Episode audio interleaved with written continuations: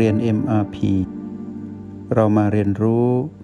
การมีสติกับ Master T ที่ที่นี่ทุกวัน เรียนรู้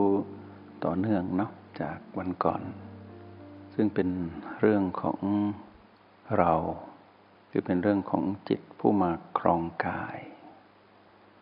กว่าเราจะรู้ว่าสิ่งทั้งหลายนั้น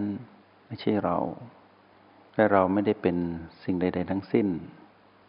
เพื่อที่จะมารู้จักเราจริง ๆ นั้น เราต้องเรียนรู้ผ่านสมมุติที่เราเผลอไปยึดติดว่าเป็นเรามากมาย แล้วการเพิกถอนสิ่งที่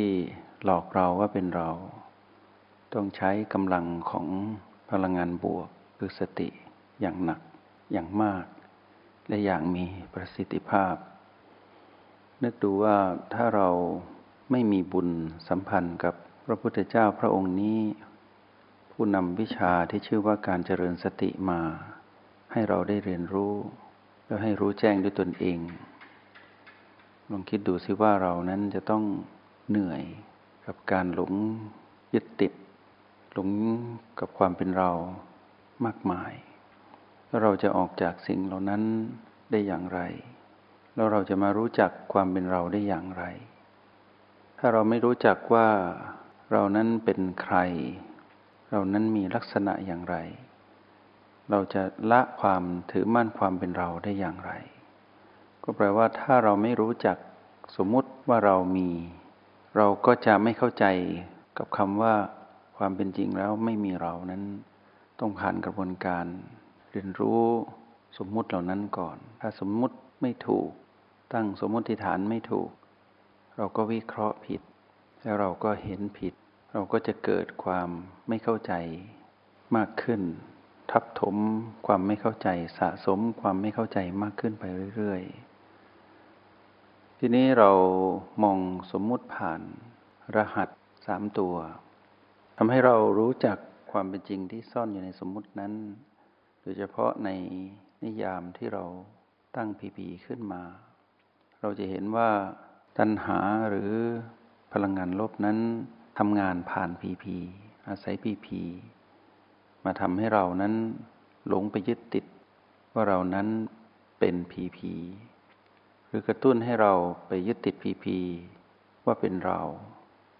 และในที่สุดก็ปั่นป่วนอารมณ์ให้เกิดขึ้นกับเรา ให้เป็นอารมณ์ของมารทำให้เกิดพลังงานลบ ในจิตวิญญาณเรา ซึ่งในที่สุดเราก็ไม่สามารถแยกได้ว่าแท้จริงแล้วนั้นเราเป็นใคร แล้วอะไรที่หลอกเราให้ไปเป็นสิ่งนั้น ทีนี้เมื่อเรามารู้จักหมวดหมู่ของสิ่งที่มานนั้นใช้สิ่งนั้นมาหลอกเรา หรือที่เราเรียกว่าพีพีทำให้เราเห็นว่า หมดหมู่ทั้งหลายเหล่านั้นเป็นที่ตั้งของการเรียนรู้ ให้เรารู้สึกตัวว่าไม่ใช่เราเราไม่ใช่ตรงนั้น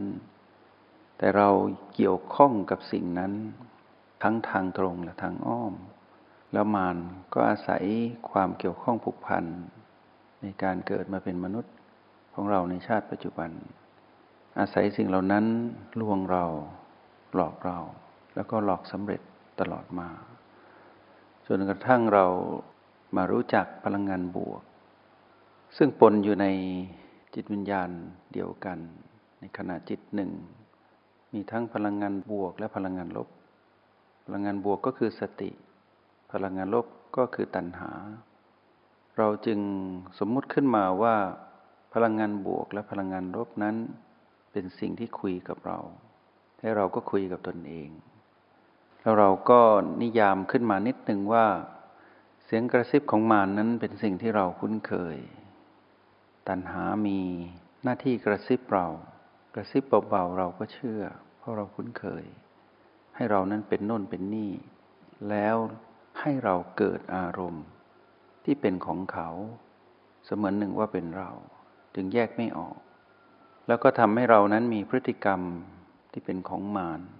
แล้วมีความแยบยนในการหลอกเรา ทั้งใช้สิ่งที่สมมุติโลกเรียกว่าความดีและความชั่ว ความร้ายแและความดีเหล่านั้นมาเป็น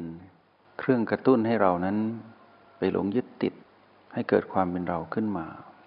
เราก็เกิดอารมณ์ด้วยการปั่นป่วน โดยอาศัยการเปลี่ยนแปลงที่เกิดขึ้น เราทำให้เรายอมรับความเปลี่ยนแปลงไม่ได้ ก็เกิดอารมณ์ ยั่วเราสำเร็จหลอกเราได้ แล้วก็ปั่นป่วนเราทำให้เกิดอารมณ์ขึ้นมาสามกลุ่มอารมณ์หลัก ก็คือโลภโกรธและหลงผิด ตรงนี้เป็นหน้าที่ที่มานั้นประสบกับความสำเร็จ กระซิบให้เรามีอารมณ์ได้ แล้วเราก็เป็นผู้มีพฤติกรรมนั้นตลอดมา จนกระทั่งวันหนึ่ง ขณะจิตหนึ่งที่เรารู้จักพลังงานบวกทำให้เรามีความหวัง ความหวังที่เราหวังมานานว่าที่ผ่านมาตลอดชีวิต ในการดำรงชีวิตของความเป็นมนุษย์ในชาติปัจจุบัน หรือแม้แต่การคาดหมายว่าในอดีตคงจะเป็นอย่างนี้เหมือนกัน ที่เรานั้นพยายามดิ้นรน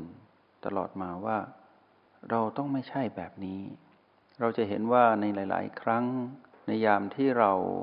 ได้ปรากฏอารมณ์เหล่านั้นขึ้น ซึ่งเป็นอารมณ์ของมาร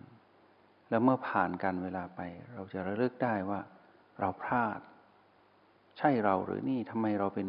ผู้มีอารมณ์ฉุนเฉียว อารมณ์โกรธที่น่ากลัวทำไมเราโลภแบบนี้ทำไมเราเป็นแบบนี้ แต่เราก็ระลึกได้แค่นั้น ในที่สุด เราก็ถูกมารครอบงำกลับไปอีกเหมือนเดิม ให้นึกถึงการโยนก้อนหินลงไปในน้ำจะเกิดแรงกระเพื่อม แรงกระเพื่อมนั่นคือ แรงพลังที่เราคิดว่าใช่เราหรือไม่นี่ทำไมเราโกรธทำไมเราเป็นมารแบบนี้ แต่เมื่อสักพักหนึ่งเมื่อก้อนหินจมลงไปในน้ำแรงกระเพื่อมนั้นหายไป ก็เหมือนไม่มีอะไรเกิดขึ้น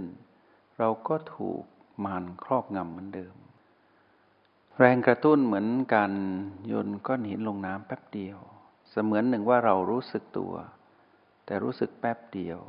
มารก็ครอบงำเราอีก เพราะความคุ้นเคยและพลังของมารที่มีมากกว่า การที่เรารู้สึกแป๊บเดียว ว่าใช่เราหรือไม่นี้ เป็นเรื่องของพลังงานบวก ที่พยายามที่จะ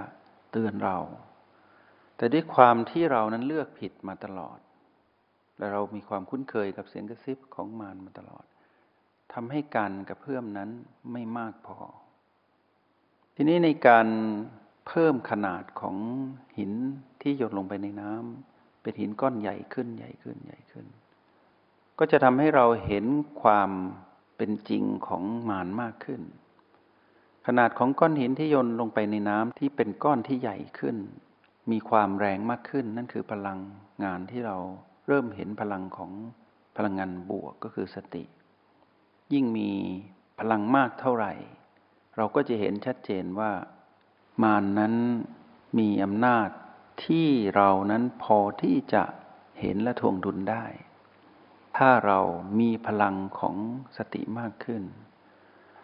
จนกระทั่งหินนั้นใหญ่พอจนเสมือนเกาะเกาะหนึ่ง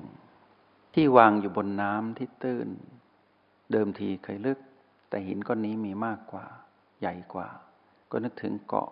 ก้อนหินเป็นเกาะก้อนหนึ่ง วางอยู่ไปในน้ำแล้วในที่สุด